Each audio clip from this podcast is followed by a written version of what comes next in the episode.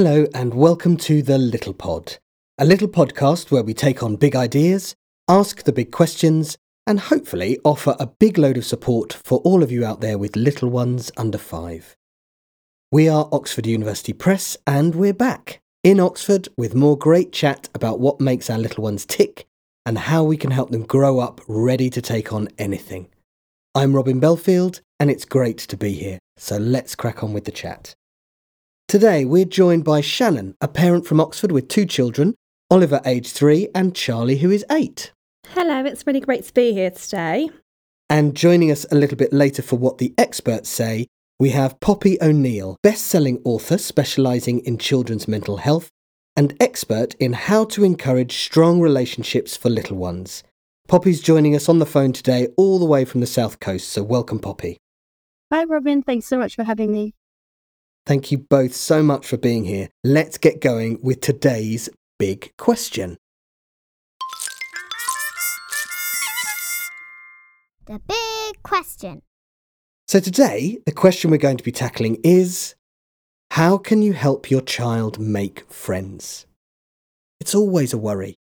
Maybe your child has a great group of friends at nursery or reception or at the childminder they're leaving behind. Maybe they struggle to share or they're shy. Or maybe they love to socialise until they fall asleep. In this episode, we're going to get into all the practical things you can do to help your child settle in and make friends at school or a new preschool setting. What you can do to help your child connect and why it's so important. Shannen, let's start with you. You're a mum, you've already got one child at school with another one starting soon. Was making friends and socialising something that you thought much about when, when Charlie started school? And um, did you do anything to help him out?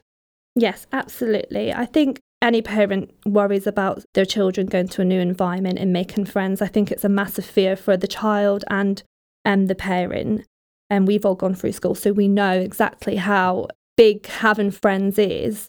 So it was a massive worry for Charlie. He's quite a shy um, little boy. He, again, at the time, he was an only child. So he went to a different nursery from his new school. So it was a new environment, new people around him. So it was a worry. Um, we did encourage him, you know, we helped him be open minded to different children and um, making friends that not only do you have to go in, if you just make one friend that day, that's great. You don't have to make friends with everyone in the class and being open to the children's opinions, what they like and what they do, and again, listening to them, making sure that he is being a bit more confident and saying hello and ask, asking what their name is. He, like again, he is quite shy, so he's not a very confident talker either. He wouldn't have gone in, so that was a big worry. So at home, we just encouraged him to be open minded and that if he came home and played with one friend at school, it was absolutely amazing. If he came home and knew five children's names and he played with them and they had a great time, that that was uh, the best feeling as well. So we we helped him in a way where we read books to him. Um, there's lots of different books out there that we read, and um, told him that if he did come home and he only played with one friend, it was okay. And if he come home and he didn't like maybe what one friend was playing, so he tried to make friends with another friend, that that was okay. So just making sure his emotions and he was okay with what he did that day and encouraging them that that is okay to do that. And what would you say was the thing you were most concerned about? the thing I was most concerned about was him making friends for sure. Um, and him coming home worrying that maybe this friend didn't like the same things as him, or that I think my biggest fear was that he was going to come home and say he didn't play at all, or I didn't make any friends. But of course, children are children. And at that age, they are so open to making friends, and everyone has great ideas of what to play, and the children just go along with each other.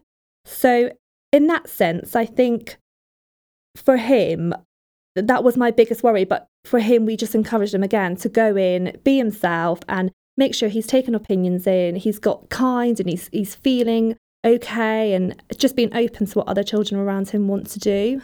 Great. And now you've got Oliver. Uh, how much of this is on your mind when thinking about him starting school? Yes, so it's still very much on my mind. Um, again, he's in nursery at the moment, so he is socialising with different children, um, which is great. it's not a massive concern all of Oliver starting school as he's such more confident than Charlie. So he is very adaptable to what's going on around him. He's very confident of going in and he likes to play on his own, but he he will approach other children. Now we've got friends and family that have children. So he's been around children more and I think that encourages him and gives him that confidence to go in and be a bit more open and he's quite headstrong. So if he's around something that he doesn't quite like, he he's got that confidence to to just go off and do what he wants to do or go to another little friend and see what they're doing. So he's he's very much more confident and Charlie was very sensitive and quite quiet where he is complete opposite spectrum. So he's that little bit more. So it does give you more confidence knowing that he is that little bit more confident to go in and being not have to be overly encouraged because he knows what he's doing. Learned from his older brother as well, yeah, I expect. absolutely. and generally, do you talk about friendships at home? Yes, we do. So I encourage the conversation when they come home from school. I always ask, have they been with friends today? What they've played with friends today? Um, especially Charlie, he comes home and goes, Yes, I've played with friends today, all, but this friend didn't want to play this. So I did go and find another friend. And I, I tell him that's okay. Sometimes people won't want to play that, and you have to understand. So we talk about what they do with their friends today. And Oliver, again, being in preschool and nursery, I always ask him, what what did he play with? Did it with his friends today? Did he do this with his friends? And him being a little bit younger, he doesn't really understand the whole concept of what question. But I think it's good to talk about if they did communicate and if they did play with friends and what they did with their friends. That's great, Shannen. These are such big steps, aren't they? Going to a new school, to a new setting, um, really challenging. So thank you for sharing your, your experiences.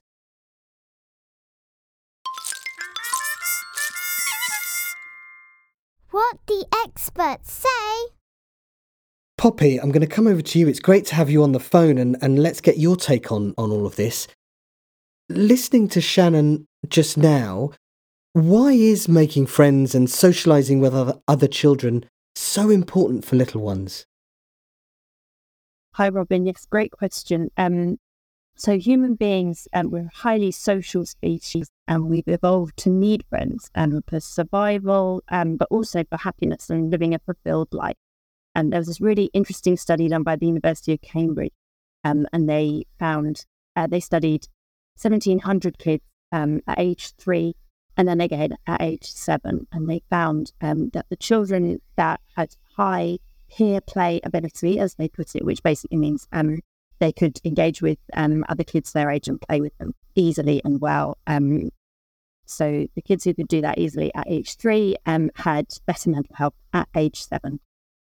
And uh, the study went on to say um, that where kids were struggling, giving them more opportunities for that kind of interaction and that kind of play gave that improvement as well. Um, so it's a really interesting one and really positive, I think, um, to show that friendship and just interacting and playing with other kids is so valuable. It's a bit like uh, learning to walk. Uh, they're going to stumble, they're going to uh, fall on their bums, um, they're going to get up again. And those sort of mistakes, those stumbles, are going to build a stronger skill. Um, they learn from each uh, each part of the process of learning um, to make friends. That's great, thank you. Um, and what would you say are the main barriers or the difficulties that children face when they're trying to make friends? Well, as you were saying with Shannen, um, starting at a new school or a new setting, it's such a huge change and a huge transition um, for kids. There's so much to take in, uh, so many new people, uh, new sights, smells, and feelings. Um, and so, if um, a child is struggling to settle, struggling to feel calm while they're at school, then they'll struggle to connect with the other children around them.